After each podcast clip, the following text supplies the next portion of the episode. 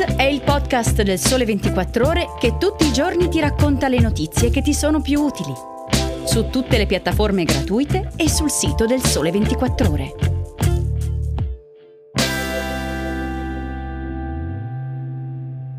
Buongiorno, io sono Angela Manganaro e questo è Start, il podcast quotidiano del Sole 24 Ore.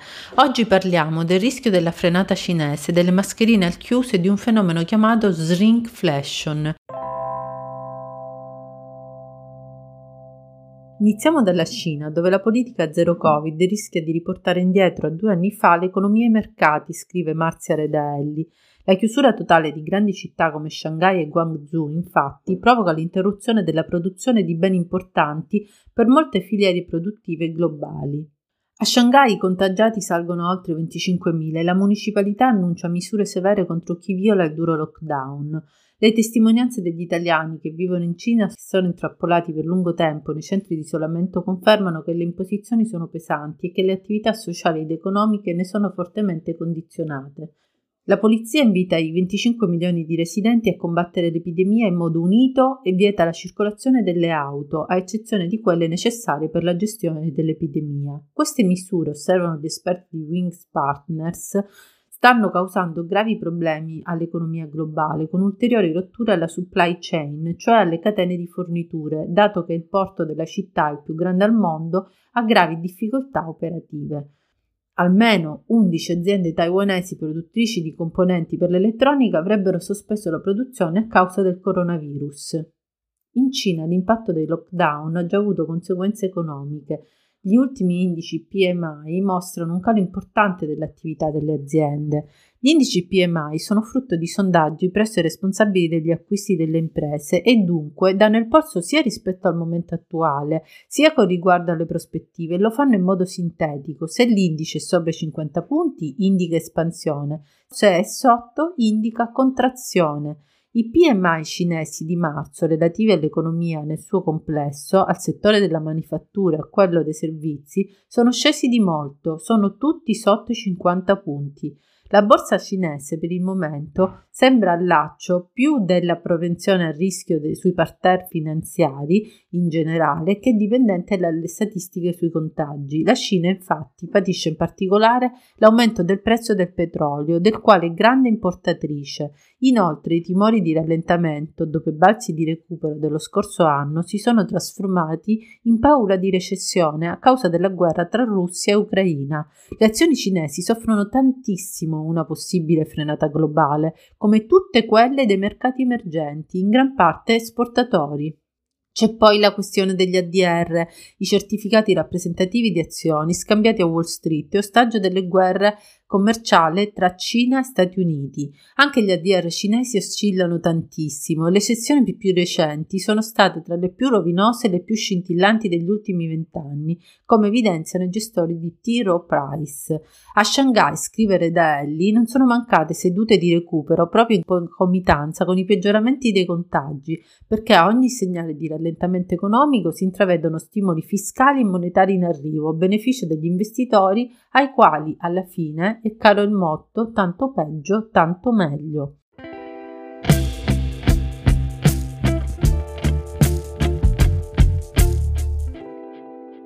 E adesso, sempre in tema di pandemia, parliamo di mascherine al chiuso, ma stavolta in Italia. Cautela, scrive Andrea Gagliardi, è quella che prevale al Ministero della Salute sulla proroga delle mascherine al chiuso. L'obbligo scade a fine aprile, la decisione sarà presa in questi giorni, in base all'evoluzione epidemiologica, ma le parole del Ministro Speranza sono nette. Oggi le mascherine sono un presidio fondamentale, in questo momento raccomando di usarle quando ci sono rischi, perché la circolazione virale è ancora molto alta alta. Si va verso la conferma comunque dell'obbligo sui mezzi di trasporto.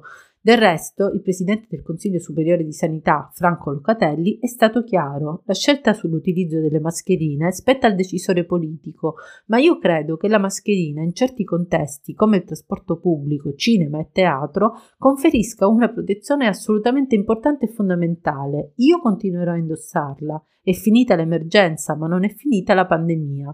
Più morbida la posizione del sottosegretario alla salute Andrea Costa, che però è d'accordo sull'opportunità di mantenere l'obbligo sui mezzi pubblici.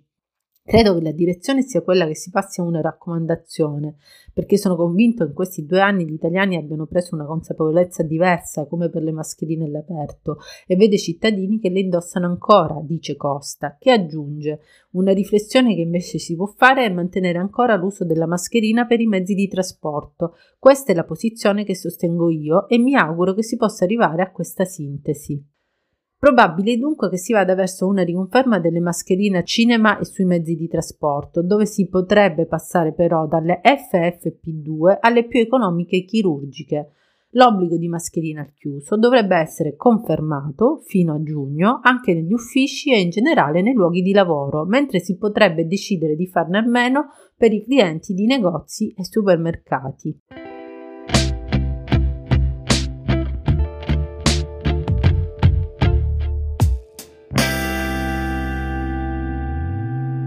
Infine parliamo di un fenomeno segnalato dalle associazioni di consumatori, stesso prezzo ma eh, pacchetto più piccolo e contenuto inferiore o meno servizi. A marzo i prezzi del consumo hanno fatto registrare una crescita del 6,5%, anche se l'accelerazione è imputabile prevalentemente ai beni energetici. Ma per combattere l'inflazione galoppante e non dare al consumatore una sensazione di impoverimento tale da scoraggiare la spesa e quindi i consumi, le aziende stanno reagendo con una nuova strategia strategia, la shrinkflation, termine anglosassone composto dal verbo shrink, restringere, e inflation, inflazione.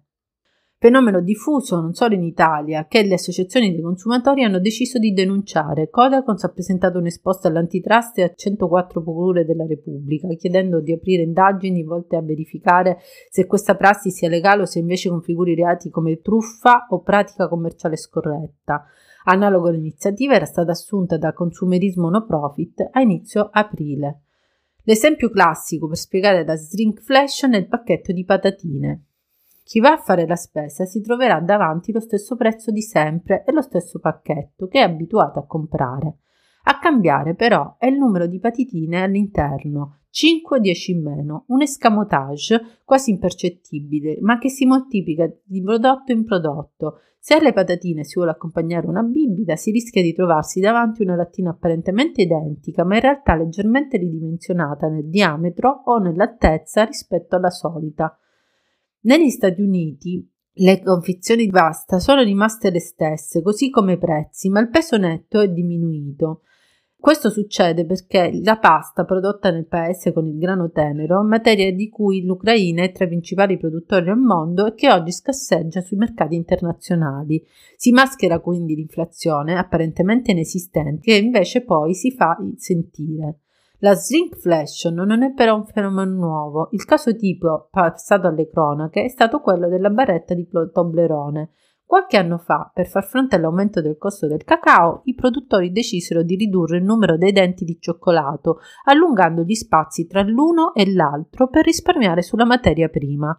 Una decisione che non passò inosservata, scatenando le ire dei consumatori. Ora sta facendo lo stesso la britannica Cadbury, che ha ridotto del 10% le dimensioni delle sue barrette di cioccolato Dairy Milk, mantenendo però lo stesso prezzo.